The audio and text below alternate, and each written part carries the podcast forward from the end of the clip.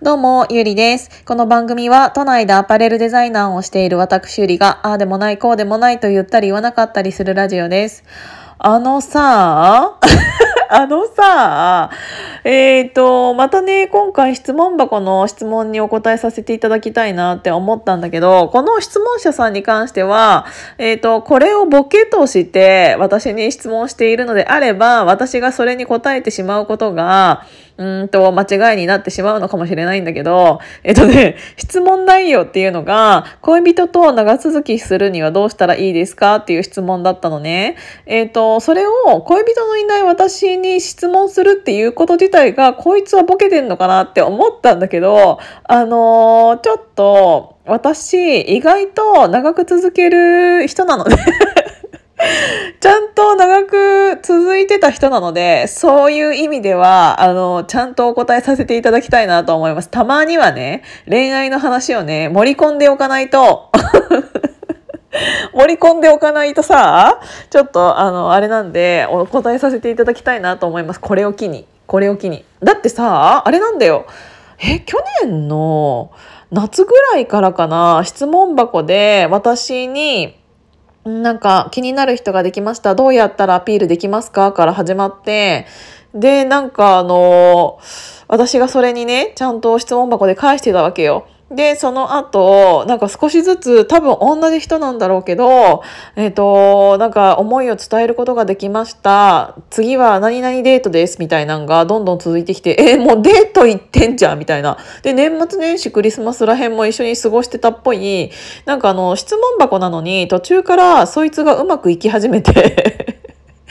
あの、なんか私にご報告みたいなのをしていただいている方がいらっしゃるんですけど、っていうぐらい、なんか今もラブラ、今付き合ってラブラブなのかな？なんか途中からなんか、あの、消えてしまったので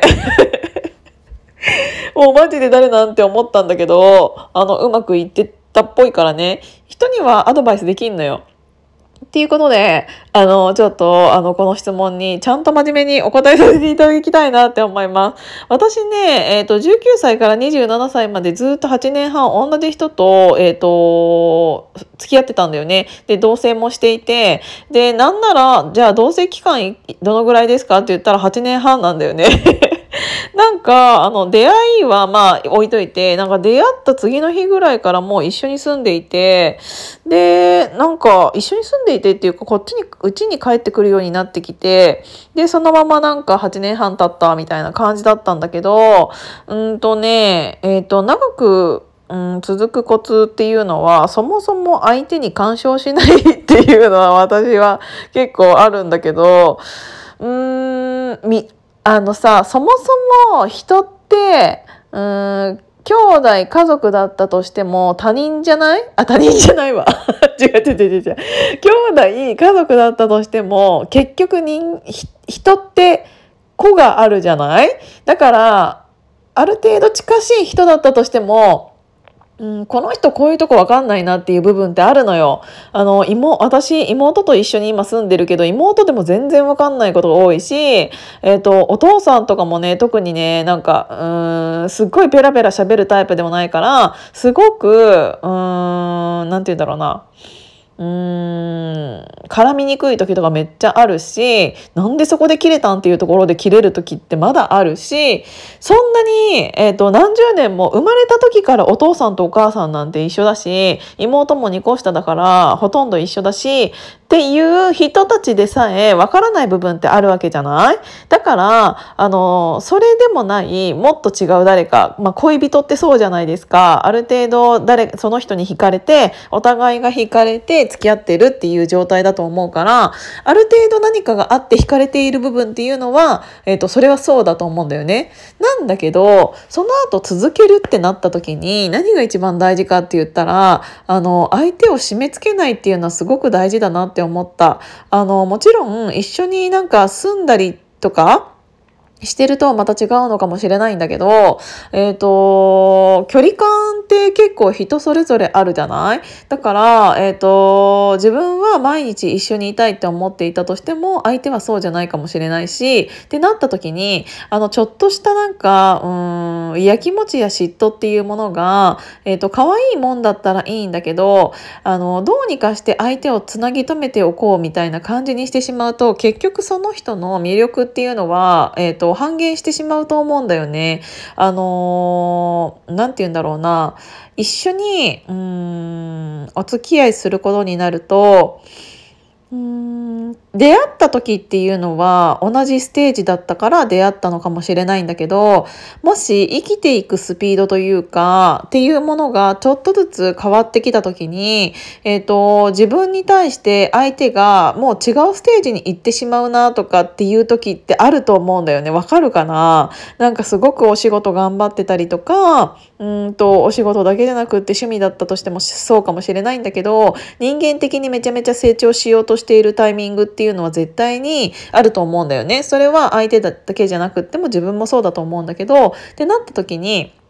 それが、えっ、ー、と、ある程度同じスピードでいけないと、えっ、ー、と、どこか無理をしてしまうと思うんだよね。なんか自分はまだ、えっ、ー、と、こっちのステージにいて、相手がすごいスピードで、えっ、と、次のステージ、トントントンって行こうとしている時って、どうしてもなんかつなぎ止めておきたいって思っちゃうと思うの。そうすると、なんか人間の嫌な部分というか、そういうものができ出てきてしまって、自分のステージにまだ一緒にいてよって、えっ、と、つなぎ止めてしまう。そうすることによ